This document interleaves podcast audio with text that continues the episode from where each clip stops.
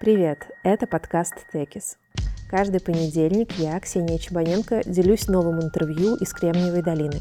Я разговариваю с основателями стартапов, инвесторами, ребятами, которые работают в технологических корпорациях. Сегодня у нас основательница стартапа Stork Club Евгения Майорская. Stork по-английски аист, и аист в Америке значит ровно то же самое, что и в России. Он связан с рождением детей – так вот, компания Stork Club разрабатывает сложные страховые продукты для других корпораций и компаний, благодаря которым сотрудники этих компаний могут решить свои фертильные проблемы и задачи. Ну, Женя расскажет об этом гораздо лучше и подробнее. Поехали!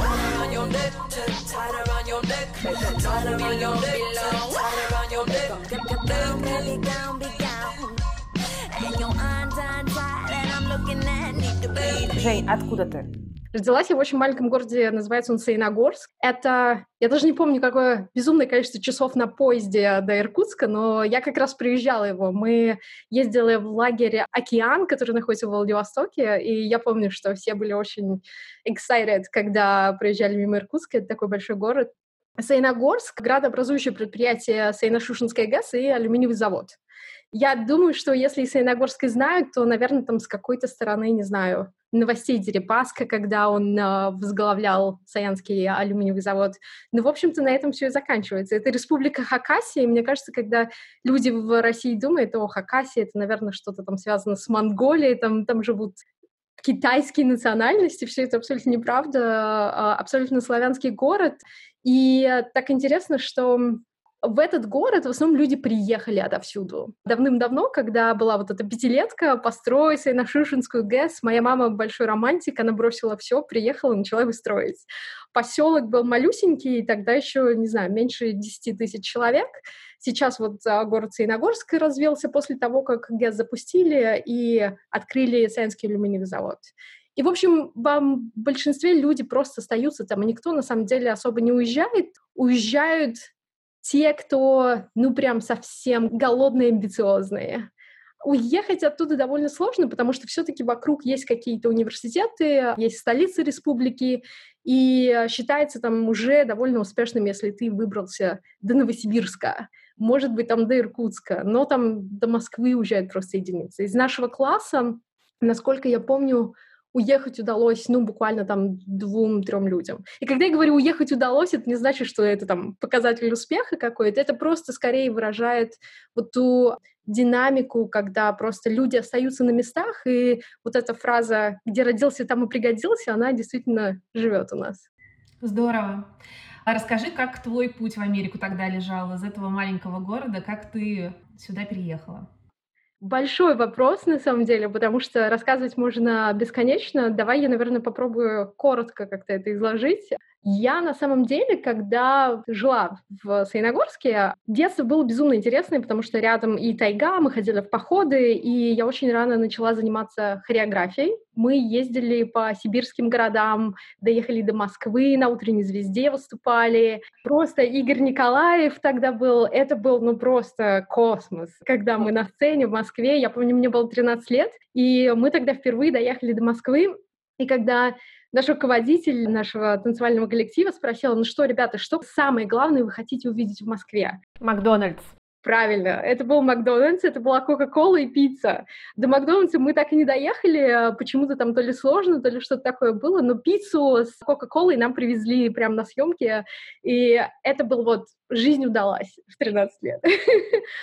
И я думаю, что это здорово очень раздвинуло мои рамки возможного. Это был такой первый показатель. Дальше я посмотрела фильм, который называется «Хакеры». С Анджелиной Джоли, вот этот вот безумная романтика. Видела, да, ты этот фильм? Анджелина Джоли. Я помню фильм с Сандрой Баллок, где у нее крадут личность. Анджелина Джоли и Джонни Ли Миллер. По-моему, фильм этот был снят, я, кстати, даже не помню, в каком году, но вот то ли в конце 80-х, то ли в начале 90-х. У них есть комьюнити такое хакеров, и там случается хакерская атака на определенную компанию, и вот как они начинают ее спасать. И они просто показывают, что вот, во-первых, есть такая субкультура, а во-вторых, насколько она такая по-английски это будет impactful, да, она может просто изменить мир.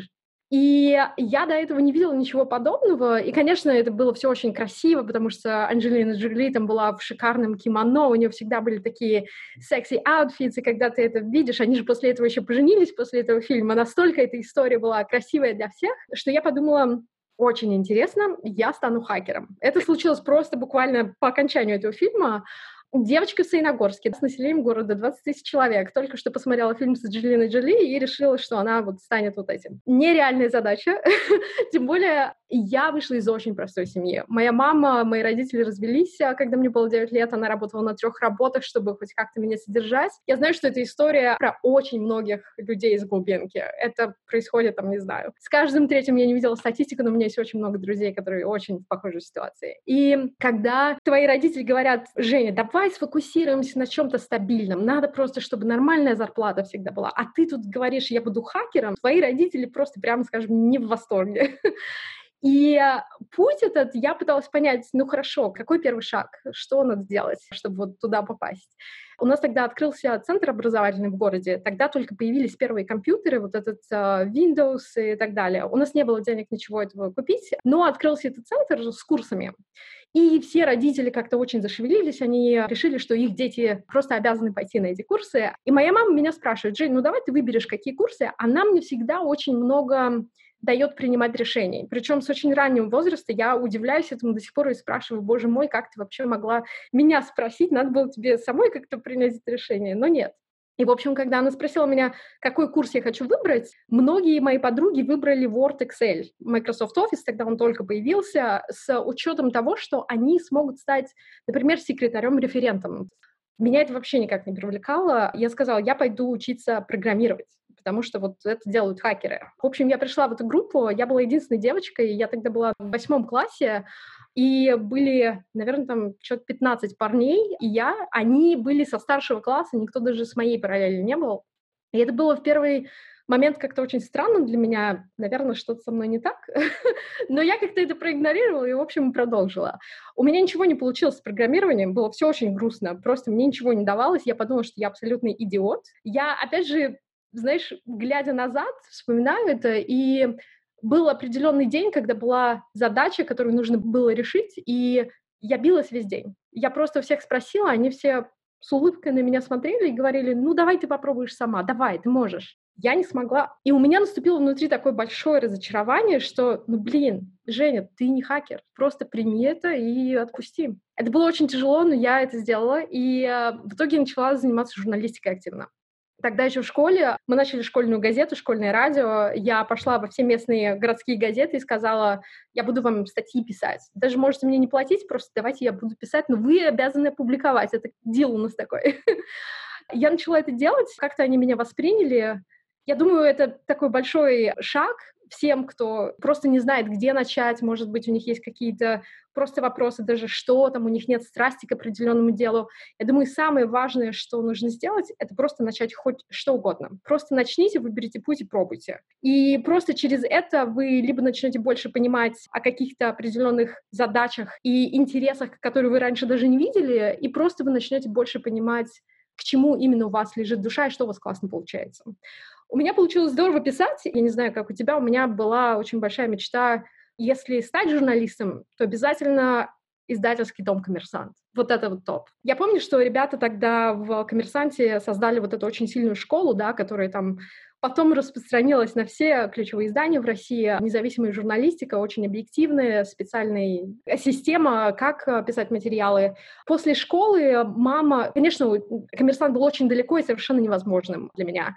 После того, как я закончила школу, мама, опять же, хотела, чтобы я очень стабильно поступила в какой-то университет прикладной, где можно здорово зарабатывать, а, потому что она прошла через все экономические кризисы в России, которые случаются примерно каждые 10 лет, и для нее это был приоритет. Поэтому мы выбрали, сейчас, наверное, половина людей, которые это смотрят, будет смеяться. Моя мама считает, выбрала стабильный университет для дочери, это будет Академия государственной службы. Это правда очень стабильно в нашем государстве, никуда не девается. Это правда. Я, естественно, уже будучи сознательным человеком, поплакала по этому поводу, что она мне столько всегда давала свободу, но вот в этом было очень строгое ограничение, практичность. И мы с ней заключили сделку. Я ей сказала, хорошо, но Параллельно я буду поступать в Новосибирский государственный университет а, факультет журналистики. И если я там не попаду на бесплатное место, то так и быть, я буду параллельно подавать в Академию госслужбы. В общем, посмотрим. Она согласилась на эту сделку. Для меня это был довольно сложный экзаменационный год. Для тех, кто подавал документы в университет сравнительно недавно, я не знаю, помните вы, ребята, или нет, система тогда была другая. Мы не сдавали единый экзамен, мы могли подавать в разные университеты, но нужно было сдавать экзамены в каждом университете. Это все происходило летом в другом городе. Из Саяногорска я приехала в Новосибирск. Тогда это Боже, я даже не помню, на поезде, что это там, часов 12, может быть, даже дольше, да, страна у нас большая. И я была одна, мама моя уехала, ей нужно было работать, и вот я подавала экзамены в два университета. С Новосибирским университетом у меня не очень здорово получилось. На экзамене истории меня просто задавали вопросы вот про этих изменениях китайско-российской границы в 60-х, и если ты помнишь, она менялась там примерно каждые 2-3 дня. Я целиком завалила историю.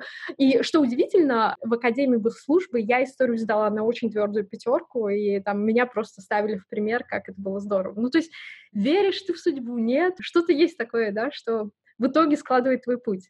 Я поступила в госслужбу в Новосибирске, и а, так началась моя взрослая жизнь. Я сразу же начала работать на первом курсе. Мама отправляла мне практически всю свою зарплату, и, конечно, психологически это было очень сложно, поэтому мне на самом деле еще было интересно. Я вот такой человек, я не могу там просто что-то делать так монотонно, стандартно, ходить на лекции. Я подумала, так, ну где этот драйв? Так, я в большом городе. Что происходит? Давайте. Так интересно, однажды совершенно случайно мой друг сказал мне, Жень, вот ты статьи пишешь, а я тоже начала фрилансить потихоньку и в местные какие-то городские газеты ходить и там что-то писать в самом-самом начале. И этот друг мне говорит, вот у тебя есть связи с этими газетами, а у меня тут друг, у него юридическая контора, он хочет, чтобы реклама у него в газете была. Ты можешь с кем-то договориться? Я говорю, ну, конечно, могу. И, в общем, я пошла в библиотеку, набрала все книги по рекламе, я решила, так, я вообще про это ничего не знаю, сейчас я быстренько хотя бы пойму, о чем разговаривать надо. И, в общем, я там буквально за два дня прочитала все эти книги, и была потрясающая книга, не помню, была большая рекламная кампания тогда в Москве, то ли Московский экспресс, то ли что-то такое. В общем, это был каталог рекламный, и бизнес у них просто тогда был на верхах. Я прочитала про то, как они пишут, надо продавать рекламу, как эти продажи, в общем, сейчас формируют целый рынок, и увидела, что в Новосибирске было одно рекламное агентство, и они не занимались медиабайингом, они пока занимались просто там офлайн такой рекламой. И я подумала, ох, ничего себе, пойду-ка я спрошу этих газет, если мы можем так настроить, что я им привожу клиентов, и они мне платят. И, в общем, я, представьте, такая, в общем, Женя, приходит зимой в огромной дубленке, в Новосибирске очень холодно зимой, зима там это большинство месяцев, как, в общем, в большей части нашей страны. Я хожу по этим изданиям, мне примерно 16 с половиной, там, 17 лет, и говорю, так, у меня есть клиент, он хочет у вас э, рекламу разместить, значит, давайте я вам его привожу, вы мне 50% комиссию. Ну, они, конечно, офигевали от э, такой наглости, а у меня, как у младшего поколения, у них зашоренности меньше, да, ты еще как бы не прошел ни через какие большие челленджи, поэтому почему нет? В общем, наверное, они обалдели от такой наглости, потому что очень многие согласились. У них еще тогда не было отдела продаж, это все еще начиналось, и в какой-то момент многие сказали, да, давай попробуем. И я начала это делать. Я начала ходить по разным компаниям, просто я шла по улице Новосибирска, заходила в разные магазины и говорила, так, у вас бизнес тут, я эксперт по маркетингу, вам надо разместить рекламу вот в такой газете, давайте я вам сейчас все устрою, вот так это будет стоить, и у вас столько-то клиентов прибавится.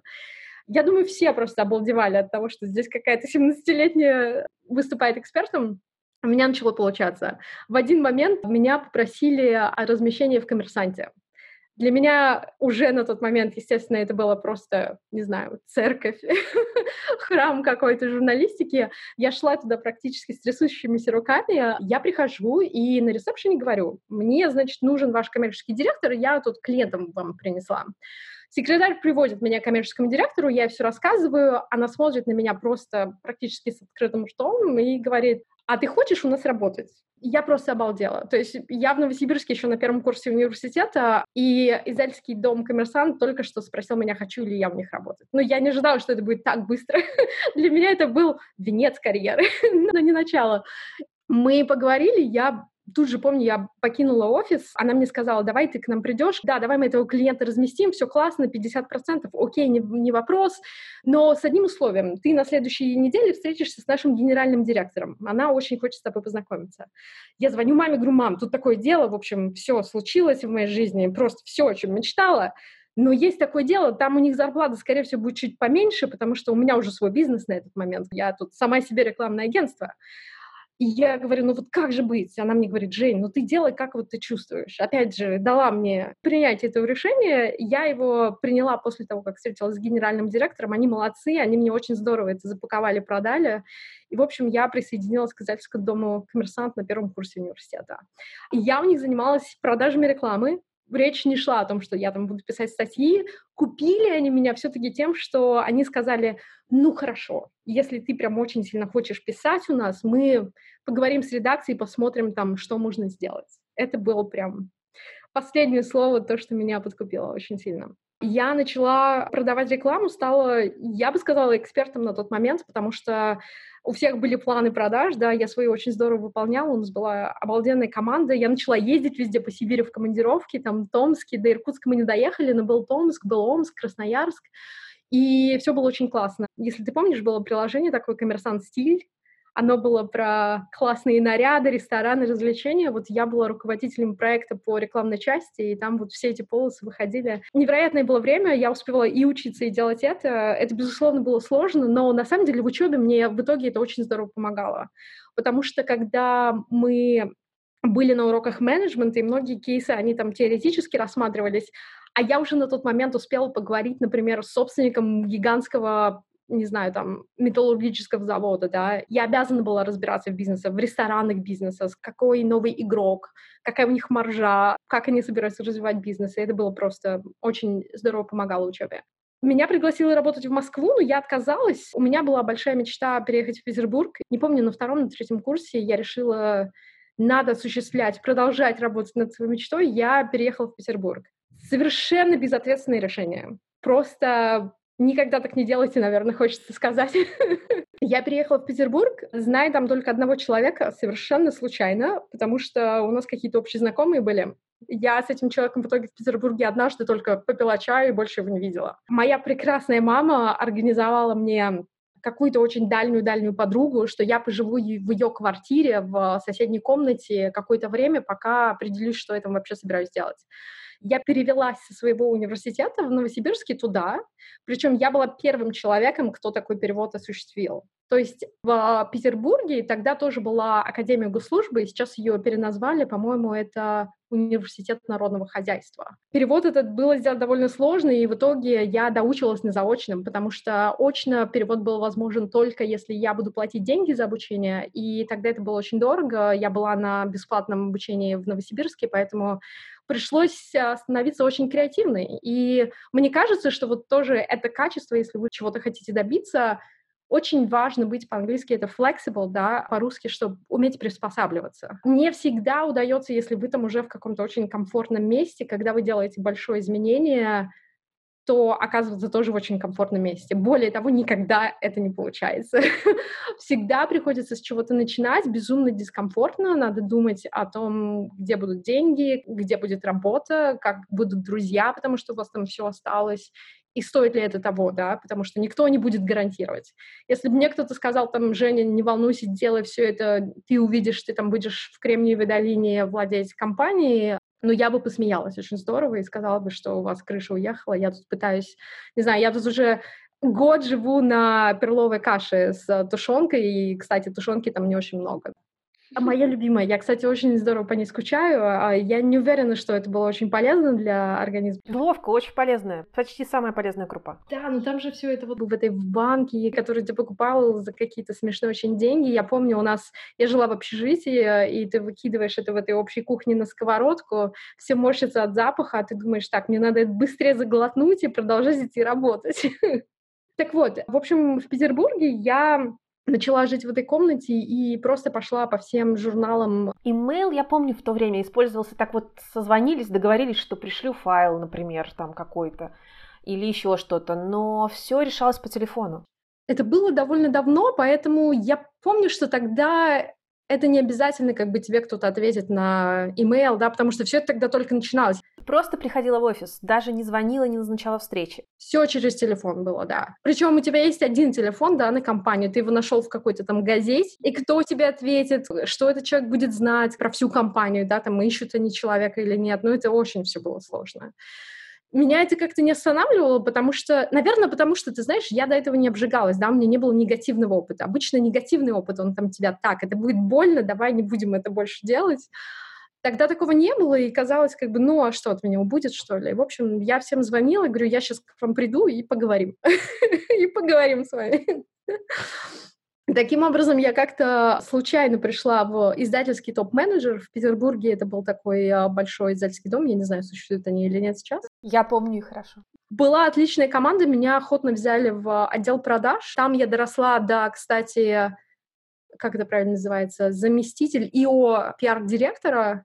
И я перешла в пиар. Э, у меня похожая страсть была такая, как у тебя, да. Это как-то помогать, наверное, людям, да, добиваться их целей, я бы так сказала. Мне кажется, журналистика, она в большом об этом, когда ты рассказываешь, вот как это люди уже сделали, как это можно сделать, и меня это очень здорово мотивировало.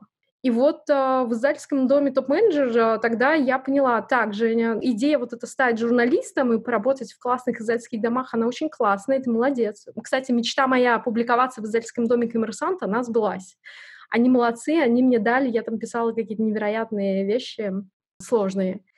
И я поняла, что мама-то была права, невозможно быть журналистом, ну, по крайней мере, для меня тогда это было, я знаю, для многих это может быть не так, невозможно на самом деле хорошо зарабатывать и, и быть журналистом в России. К тому же, если ты начинаешь писать о каких-то там околополитических темах, то там еще и риск жизни возникает.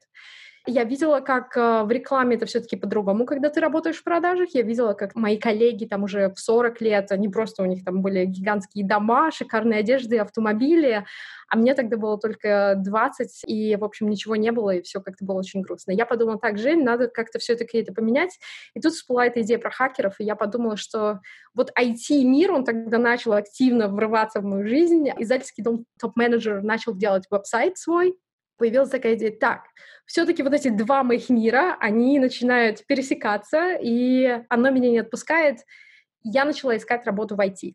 Я ее совершенно, как-то я бы сказала, случайно нашла. Мне позвонили из компании однажды и сказали, компания Chorus Consulting, приходите к нам на интервью. Было невероятно. Я про них тогда ничего не слышала абсолютно. Пришла на интервью. Первое, что меня просто шокировало, и ребята из Chorus, наверное, сейчас будут смеяться, для тех, кто не знает, Chorus Consulting — это большой системный интегратор в России с штаб-квартирой и в Москве, и в Санкт-Петербурге, с исконно-питерскими корнями. Они занимаются оптимизацией или, так сказать, автоматизацией бизнесов больших предприятий в России, очень разных индустрий. Вы наверняка пользовались результатом их услуг, независимо от того, где вы живете. Шокирующая вещь для меня была, когда я пришла в их офис, а, это было примерно по весне. Их офис а, в Петербурге был на окраине Васильевского острова, с видом на гигантское кладбище. Это было просто настолько грустно, особенно после того, как а, в топ-менеджере у меня был вид на канал Грибоедова, рядом был а, русский музей, вся эта вот как это сказать правильно, аристократическая жизнь. Да, это вот все затем, зачем вы бы приехали в Петербург, вот оно было вокруг меня. Безусловно, там доходов, чтобы это было реальностью, таких не было, но вот иллюзия, что ты живешь вот этой питерской жизнью, она была в самом расцвете. И тут переехать на окраину Васильевского в какой-то прям такой, ну не складское это помещение было, но такое, знаете, не историческое здание. И с огромным видом на кладбище. Это все было очень грустно, оно повлияло на меня, безусловно. И интервью прошло хорошо, но я так вышла и сказала себе так же, ну точно нет, это как бы, ну о чем тут говорить вообще? Я что, в Петербург приехала вот за этим? И, в общем, как-то я забыла об этом, но они молодцы. Они просто настойчиво мне звонили, говорили, что нет, мы должны поговорить еще раз. В какой-то момент я согласилась, и я начала работать в Course Consulting. Чем ты занималась в Course? Я занималась там в отделе маркетинга, потому что я была связана с рекламой, mm-hmm. и на самом деле тогда этого слова еще не существовало. Сейчас, глядя назад, я вижу, что я занималась продукт-маркетингом, но тогда моя позиция была бренд-менеджер. Я занималась разными вертикалями. Это была там логистика, ритейл, индастриал, какие-то вещи металлургия, сталь-литейное производство. И мы практически собирали маркетинг на конкретные продукты, вот как э, делать мессендж. Это очень сложно. У меня русский язык просто, он постепенно деградирует. Я не очень рада, что это происходит, но тем не менее. В общем, мы ставили маркетинг на определенные индустрии, чтобы люди понимали, как наши решения могут помогать а, с проблемами в этих индустриях. И тут случилось страшное. 2008 год. У нас был отдел в примерно 11-12 человек. К сожалению, осталась только я. К сожалению, потому что команда была прекрасная. Конечно, я была счастливчиком, что меня оставили. Тогда было всем очень сложно. Люди потеряли работу, доход. Я вообще себя не считаю счастливым человеком. Мне всегда все достается тяжело. Я очень много работаю, и порой, а, я думаю, это тоже полезно тем, кто хочет чего-то добиться, плакать, я думаю, плакать, и иногда просто биться от отчаяния и говорить, блин, ну какого хрена, только со мной как бы не случается все хорошее, я думаю, что это нормально вот давать этот выход эмоциям, потому что мы все смотрим на успешных людей, нам кажется, блин, ну вот у нее все там классно было, ее тут пригласили на работу и все вот это. Да нет, не так это было. Вспоминаем это, глядя назад, да, а на самом деле это было, ну я там провела, не знаю, месяцы просто отправляя эти письма каждый день, проходя через какие-то унижения, да, потому что были ужасные встречи, где на тебя там смотрят, ну, там, вообще вы нам не подходите, какого черта вы приперлись. Все это было в моей жизни. И оно как бы в жизни каждого человека. Любого успешного человека спросите, сколько раз вам сказали «нет». Ну, там, 2500. И только там один раз сказали «да», и вот это привело к успеху. Но пройти через унижение 2500 раз, вот ты просто должен, если ты хочешь найти это один раз. Chorus Consulting на самом деле была прекрасная компания, и ей владел Денис Свердлов, который тогда начал компанию, которая называется Йота, и мы про нее совершенно ничего не знали. И мы слышали, что собственник нашей компании начал какую-то японскую компанию Йота. Про что это мы не очень понимаем, но вот как-то так. Моя начальница тогда, Анастасия Орешкина, я просто шлю ей лучи света. Я знаю, у нее сейчас своя компания, она молочинка. Она меня пригласила и сказала, если хочешь, мы можем попробовать, чтобы тебя перевели в Йоту. И я думаю, сказала она, что это будет просто очень большой сдвиг во всей индустрии, это будет классно. Я попала на интервью к Денису, и он сказал, мы ищем человека, который будет а, заниматься в Йоте продуктом музыкальных и видеосервисов так как у меня была репутация такая хорошего сотрудника, он сказал, поэтому я с тобой разговариваю, расскажи мне, что ты можешь. Я ему рассказала, что я никогда не делала этого в жизни. Я очень большой фанат, я пользовалась разными музыкальными уже тогда приложениями, там, начиная с Last.fm, если ты помнишь, iTunes тогда только начал появляться. Шазам уже был. Шазам уже был, да. Они, на самом деле, только-только появились тогда. И мы начали об этом говорить, он говорит, ну, я вижу, что у тебя опыта совершенно никакого, но ты не расстраивайся, у нас тут много таких людей, потому что, ну, в России никто этого еще не делал, да, это невозможно найти таких людей. Надо очень много работать и быть открытым к миру, чтобы новые мысли, инновации, давай, я в тебя верю, все получится. И я начала работать в Йоте. Когда команда была совершенно малюсенькая, был малюсенький офис на опять же, Васильевском острове, недалеко от офиса Корус Консалтинг, с другим видом, но тем не менее. Небольшой был апгрейд. Был еще ремонт тогда в помещении. И это были просто лучшие, на самом деле, времена. И йоты, и в моей жизни это была такая большая вспышка, когда ты просто начинаешь мыслить по-другому. И вот если посмотреть, я думаю, очень важно, когда у вас в жизни есть вот такие моменты, когда вы просто толкаете себя точно вот клише, но все-таки вне комфортной зоны, делаете что-то абсолютно новое, не знаете, к чему это приведет, но делаете все, что только возможно, чтобы учиться. Не просто сидеть в это время, а учиться делать ошибки и становиться лучше. Это тяжело, это никогда не просто. Особенно, когда это что-то новое, но вот мы тогда запустили HTC Max телефон, если ты помнишь, невероятно. Вся команда просто ездила на встречи с Samsung, с HTC. Это было все... Никто этого не делал до этого. Мы это сделали. Мы запустили, команда запустила моя, я там и маркетингом, и продуктом занималась. И в итоге сейчас это называется продукт маркетинг и продукт менеджмент. Тогда это был стратегический маркетинг. Мы сделали Йота музыку сначала на телефоне, потом это был десктоп и так далее. Йота видео, Йота ТВ еще тогда было. Работа с Денисом и вообще с ребятами, которые тогда были в начале Йоты, безусловно, показала мне, что мир вообще другой. Не обязательно на кого-то работать, чтобы делать большие изменения в индустриях. Нужно просто очень много работать и быть открытым, мыслить иначе. И опять же, вот это раздвижение рамок тогда случилось, и это повлияло не только на меня, я теперь знаю, что очень много предпринимателей вышло из йоты. Там, я помню, например, on top of mind Женя Южаков, который тогда начал э, Delivery Club, много-много других. Не хочу никого видеть, не вспомнив я сначала переехала в Москву, и в Йосе все очень бурно развивалось. Уже тогда было понятно, что вот-вот будет покупка, внутри слухи ходили. На самом деле я видела, что продукты вот эти музыкальные и видео, они не будут очень сильно развиваться в будущем, там была другая стратегия на них. И я подумала, вау, ну это же очень круто, вот Spotify только что в Швеции появился, очень круто создать вот отдельный такой продукт, да, и отдельную компанию под это, которая не обязательно будет именно обслуживать а, мобильный интернет.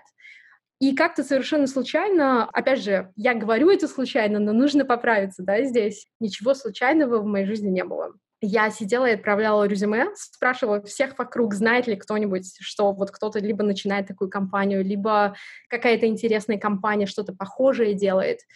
И меня познакомили с ребятами, которые были в Москве. Я пришла с ними встречаться в совершенно какую-то квартиру.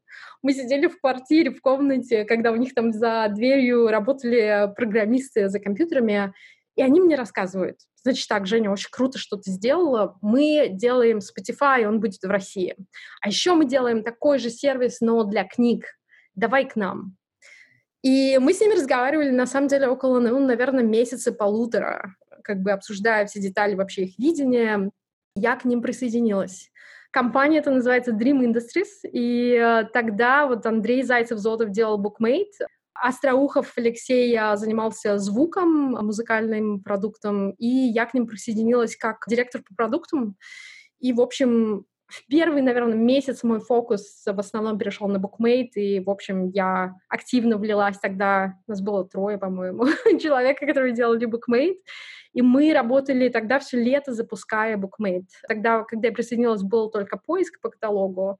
Мы сделали целиком концепт подписки, нашли каталог. Это была большая история с тем, что ты помнишь, пиратство — это прям крест в России. Тогда Bookmate, боже, какой это был год, ну, лет 10 назад, наверное, да, мы все это начали.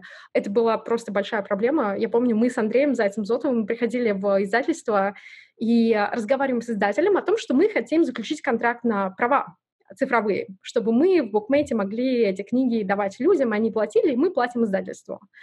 Люди настолько не понимали этот рынок и возможности, что они вызывали полицию, и они говорили, вы пираты, вы набрались наглости к нам прийти в офис и такое предлагать, я вызываю полицию, и сейчас она приедет и вас заберет. Это было не однажды. Подписать вот этот многотысячный каталог, я знаю, там сейчас у Букмейта больше 200 тысяч, может быть, там более полумиллиона книг именно цифровых прав, это было просто тогда невероятно сложно. Мы это сделали. В общем, букмейт сейчас активно развивается везде, да. У нас возникла сложность с букмейтом, а, скорее с его инвесторами в какой-то момент. Я покинула компанию. Я тогда, на самом деле, решила еще раз выкинуть себя из зоны комфорта и уехала в Сингапур. Уехала в Сингапур и решила, окей, я в России, сделала компанию, она известная, у нас получилось очень много пользователей, у нас была рабочая экономика, конечно, она там еще не была компания прибыльная, но было понятно, куда это вести, какая экономика нужна, чтобы что-то получалось. Контент в России очень сложный рынок. Он, на самом деле, сложный не только в России. Если ты посмотришь на книги издательские бизнесы в разных странах, везде сложно. Он такой кетчап. Уехала в Сингапур, начала совершенно другую компанию, пригласила в кофаундеры Егора Хмелева прекрасного, с которым мы вместе фаундили uh, Bookmate. Он, будучи прекрасным партнером, бизнес-партнером и другом, согласился на мою безумную идею начать эту компанию. В общем, какое-то время мы прожили в Сингапуре, строили этот бизнес. Не очень он получился в том плане, что экономика была прекрасная, продукт был чудесный, мы получили много позитивных отзывов, компании нужны были инвестиции, чтобы его развивать и начинать продажи. Мы его сами спонсировали теми деньгами, которые у нас были. И я решила после нашей ситуации с российскими инвесторами больше никогда не брать русских денег. Это была такая моя стратегическая настройка. И, в общем, мы в какой-то момент решили бизнес этот закрыть и просто переключиться на какую-то другую идею. И я скажу так, большая разница в мышлении в Кремниевой долине, на самом деле где, где-либо еще, в том, что в Кремниевой долине, если ты приходишь к инвестору за деньгами, они тебя спрашивают, ну, что ты делал до этого, и ты там скажешь, ну, вот я делал вот это, ничего не получилось, вот это ничего не получилось, и там, ну, вот какую-то маленькую штуку, ну, там вот тоже ничего не получилось. Ты будешь гораздо больше подходить на роль успешного фаундера в будущем, они в тебя гораздо больше захотят инвестировать с такой историей, нежели если у тебя не было никаких ошибок. Это очень важно воспринимать свои попытки чего-то добиться, даже неуспешные, не как ошибку, не как «О, боже мой, я неудачник». И, конечно, мы все так думаем, несмотря на это, да, но стараться изо всех сил думать, чему я научился, как я стал лучше. Я теперь понимаю вот это, вот это, я больше не сделаю вот эту и вот эту ошибку. И этот опыт, он просто бесценный, потому что вы уже вложили в него жизнь, деньги, и инвесторы здесь, они это понимают. Они знают, что так, окей, она уже сделала это, это, сейчас у нее должно получиться. И тоже по статистике, если посмотреть на юникорны, вот эти компании, да, которые стоят миллиарды долларов сейчас, ну, очень-очень редко, когда это прям такая за ночь история сделанная, когда человек там всего добился, да. Компания, которая сделала игру Angry Birds, которая там очень популярная, финская, у них до этого было там, ну, около десятков и десятков разных игр они пытались что-то делать у себя в Финляндии, и ничего не получалось. Просто годы и годы и годы. Но об этом никто не говорит. Это там вот такой перекос, который в МИДе у нас, он просто настроен на то, что ну, если у меня прям сегодня ничего не получилось, и мы не подняли миллиард долларов, то я неудачник, и все, жизнь закончена. Это не так. И как в итоге ты попала в Америку? Просыпаюсь утром а, на счетчике конвертации валют, очень страшные цифры, я думаю, мы все это помним, это было примерно пять лет назад, когда моя такая мечта, что вот я построю наконец-то все-таки настоящую инновационную компанию с большой миссией, и с инвесторами со всего мира, а не из России, она, в общем, практически умерла в одночасье. Это был очень грустный день, я плакала.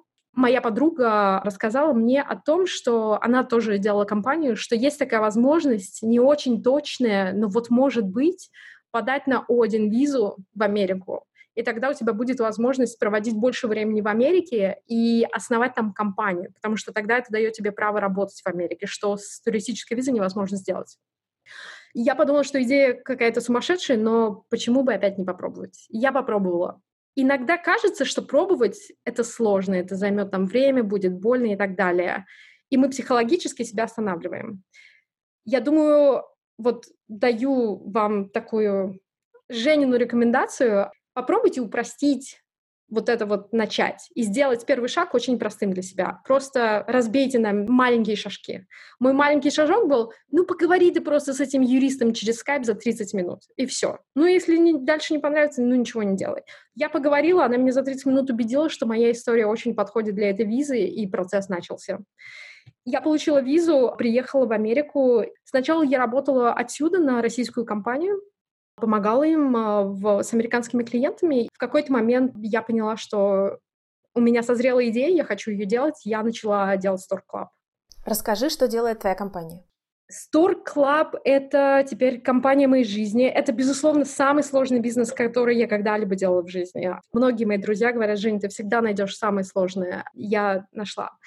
Store Club для меня начался примерно 7 лет назад. Я была тогда в Сингапуре, и у меня обнаружили разные, в общем, разные а, расстройства репродуктивного здоровья. Очень многие эти вещи очень распространены. Многие женщины а, слышали о, например, поликистоз яичников, около поликистозные проблемы. И доктор мне тогда сказала, она, безусловно, русский доктор, Женя, тебе надо сейчас все бросить и пойти искать бойфренда и, в общем-то, рожать, потому что потом у тебя будут с этим серьезные проблемы.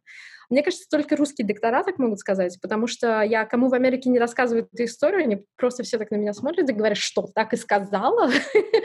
Да, так и сказала. Конечно, этот а, совет я им не воспользовалась, но я начала копать в эту сторону. И в итоге Store Club я начала с целью больше рассказать людям о возможностях, о разных опциях, которые у них есть, когда им кажется, или они уже попробовали забеременеть, и у них не получается. И мне кажется, произошло очень большое изменение сейчас в обществе. Наше поколение, мы рожаем детей гораздо позже по сравнению с нашими родителями.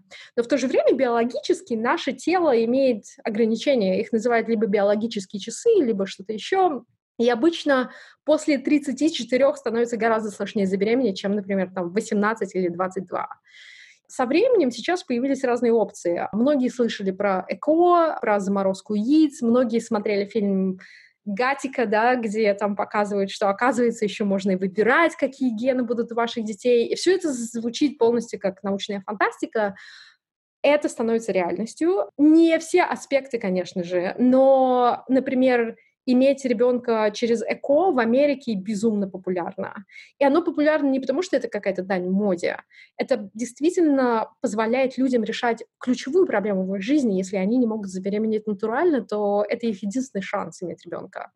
Store Club обучает, он, опять же, рассказывает да, о разных опциях, про суррогатное материнство, про заморозку яйцеклеток, про ЭКО, как это сделать, какие клиники есть. И существенное часть нашего продукта — это а кто за это все будет платить, потому что это безумно дорого, и мы партнеримся напрямую с работодателями, чтобы они включали страховку медицинскую для таких сервисов в медицинскую общую страховку для своих сотрудников. И фактически гораздо бы проще было, знаешь, построить какое-нибудь приложение, ну, где просто там ты трекаешь свои месячные. Да, их очень много есть. Flow, например. Безусловно. Если там просто зайти в App Store в тот же, то ты увидишь список там из 30. И конкуренция очень сложная, и они плюс-минус все все-таки одинаковые и так далее. Построить этот бизнес гораздо проще. Там, конечно, нужно думать про монетизацию тоже, но тот бизнес, который делаем мы, он гораздо сложнее, потому что фактически мы строим страховую компанию. И те люди, которые меня очень близко знают, они знают, что если бы я услышала, там, Жень, ты будешь делать страховую компанию в Америке, в healthcare, ну просто, ну, точно нет, ну никогда нет. Слушай, ну это безумно сложно, и столько надо всего знать. Да, я скажу, что самое главное, это даже не сколько вы знаете. Вот три года назад спроси меня, я даже не знала, что такое ЭКО. Оно, кстати, по-английски называется IVF и In Vitro Fertilization. Ну, никогда, я ничего об этом не знала. Что происходит сейчас, там, просто два с половиной года спустя, да, я занимаюсь образованием людей, которые американцы, которые работают в этой индустрии там десятки лет. Я им рассказываю, о чем это вообще и как все это должно работать. И это зависит от вас. Ваше желание узнать об этом больше, просто очень много работать, читать. Мой английский, когда я сюда переехала пять лет назад, ну, он был просто ужасный. Мои первые звонки по продажам, да, когда я звонила там в компанию, говорила, у нас вот есть такой сервис, давайте вы его купите, ну, условно.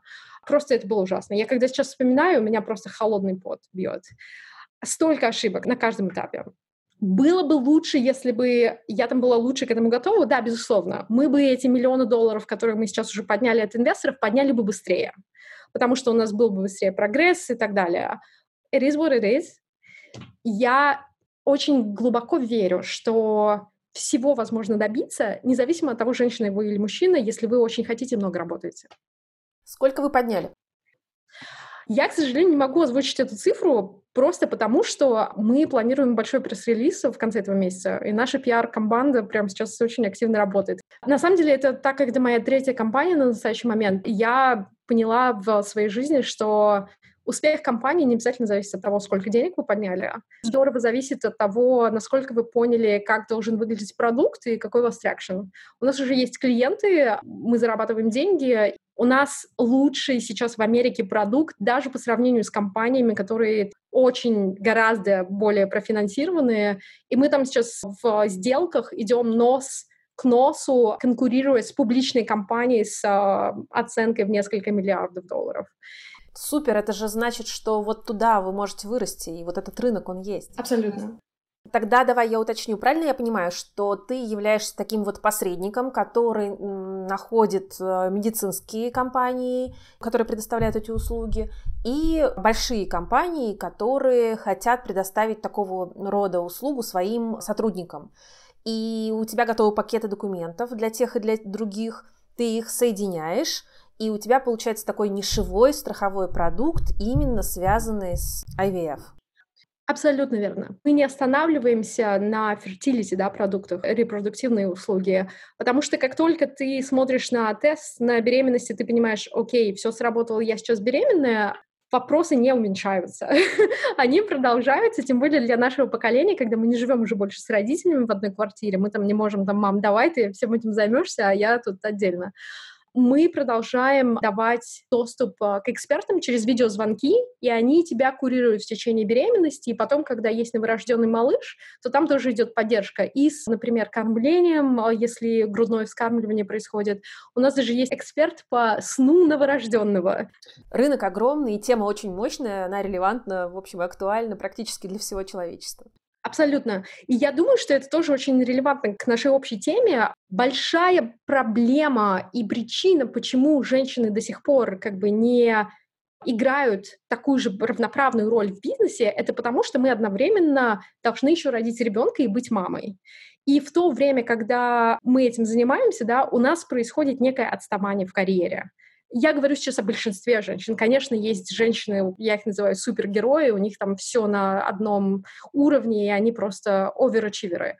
В большинстве своем женщины теряют хотя бы несколько лет карьере из-за этого, если это только одна беременность. И после этого э, есть некоторые исследования, которые показывают, например, в Америке более 60% женщин, когда они только думают, так, я сейчас буду начинать планировать свою беременность и иметь ребенка, они принимают решение не просить о повышении, не искать более высокую должность, не начинать никаких серьезных карьерных инициатив. Более 60%. Это просто как бы откидывает нас очень здорово. И потом, если ты посмотришь на поддержку, да, когда у нас есть ребенок, ну, Россия на самом деле впереди планеты всей, что у нас такой большой материнский отпуск, да, по уходу за ребенком. В Америке это все просто темный век. Многие женщины еще только, ну, неделя у тебя будет вот после того, как ты там ребенка родила, и все, дальше ты просто обязан выйти на работу. Сейчас только компании начинают говорить о том, что, ну, хорошо, давайте мы дадим 4 недели, ну, там 6 недель считается просто прогрессивный материнский отпуск. А как насчет заботы о ребенке дальше, да? Кто будет? Сейчас ведь два партнера работают в основном, оба, и папа, и мама. Так не было 20 лет назад. Тогда как-то все-таки, ну, в большинстве своем кто-то больше дома мог оставаться. Сейчас люди более амбициозные, особенно поколение миллениалов. Мы все работаем, делаем компании, а кто остается с ребенком? А няни — это все очень дорого, а детские садики, а все за это платить. И компании в Америке тоже начинают понимать, да, это большая проблема. Например, год назад Amazon, большая компания, там все мамы Амазона, они просто встали на протест и был там какой-то протест в течение недели, когда они говорили, что мы хотим работать, мы хотим помогать растить бизнес Амазона, но нам нужна поддержка, чтобы наши дети тоже были поддержаны. Это в Америке называется childcare, чтобы это либо было спонсорство нянек, хотя бы какое-то частичное, да, либо чтобы это какой-то детский садик был при Амазоне, потому что это всех очень сдерживает в развитии.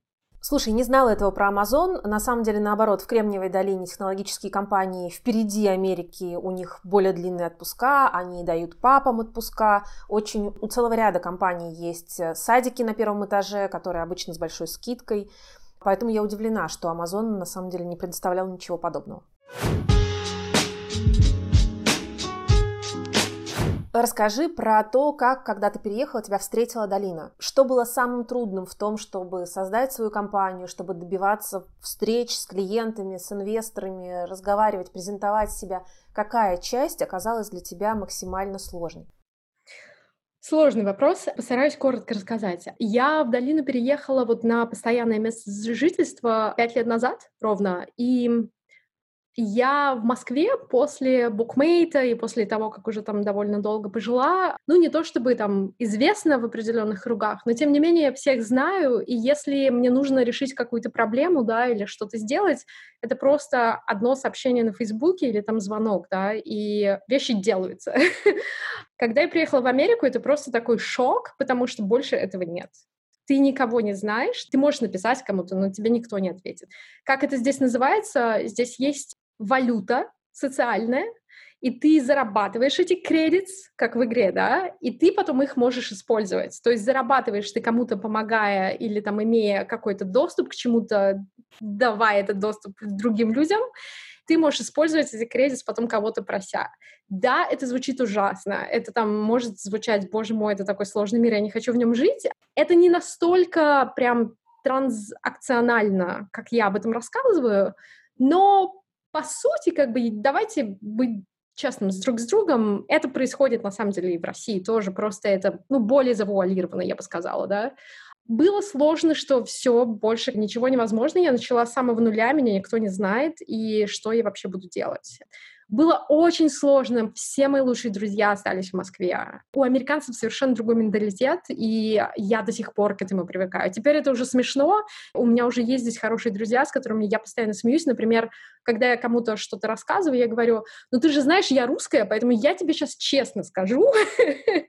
И все уже знают, что когда я рублю правду матку, то это просто моя культура, это не обидно.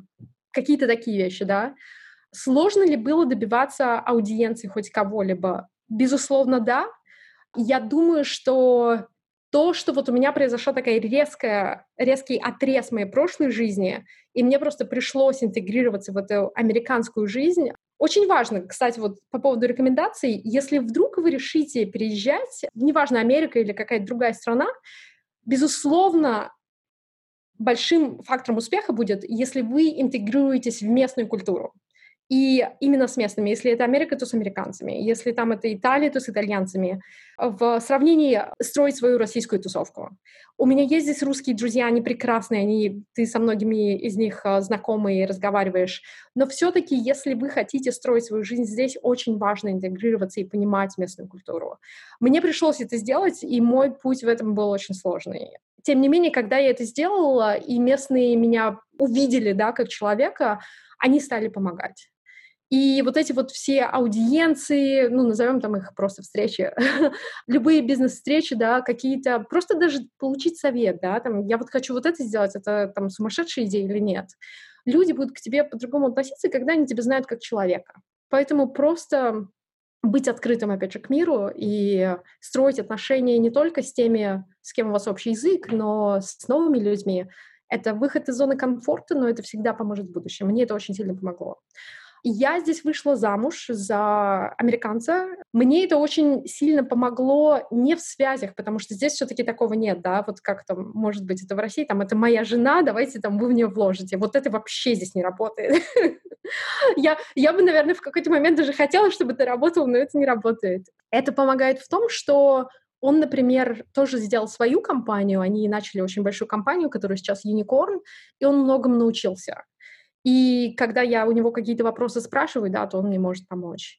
Я знаю людей, у которых нет такой поддержки, да, в качестве супруга. Например, те же братья Либерманы. Они просто мои очень хорошие друзья, я их очень уважаю. То, что они делают, ну вот у них и без этого, у них очень много друзей из uh, разных стран, включая Америку, которые просто помогают им с этими советами.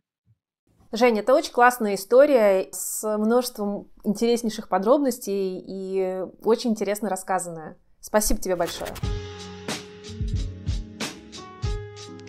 С вами категорически не хочет прощаться подкаст «Текис» и я, Ксения Чебаненко. Если вас вдохновил этот выпуск, поставьте ему, пожалуйста, сердечки и поделитесь в соцсетях. Это очень помогает продвижению подкаста. В своих инстаграме и телеграме каждый день я рассказываю одну важную технологическую новость. И если технологии вас увлекают так же, как и меня, пожалуйста, добавляйтесь, и мы будем их обсуждать. А сейчас до следующего понедельника. Пока.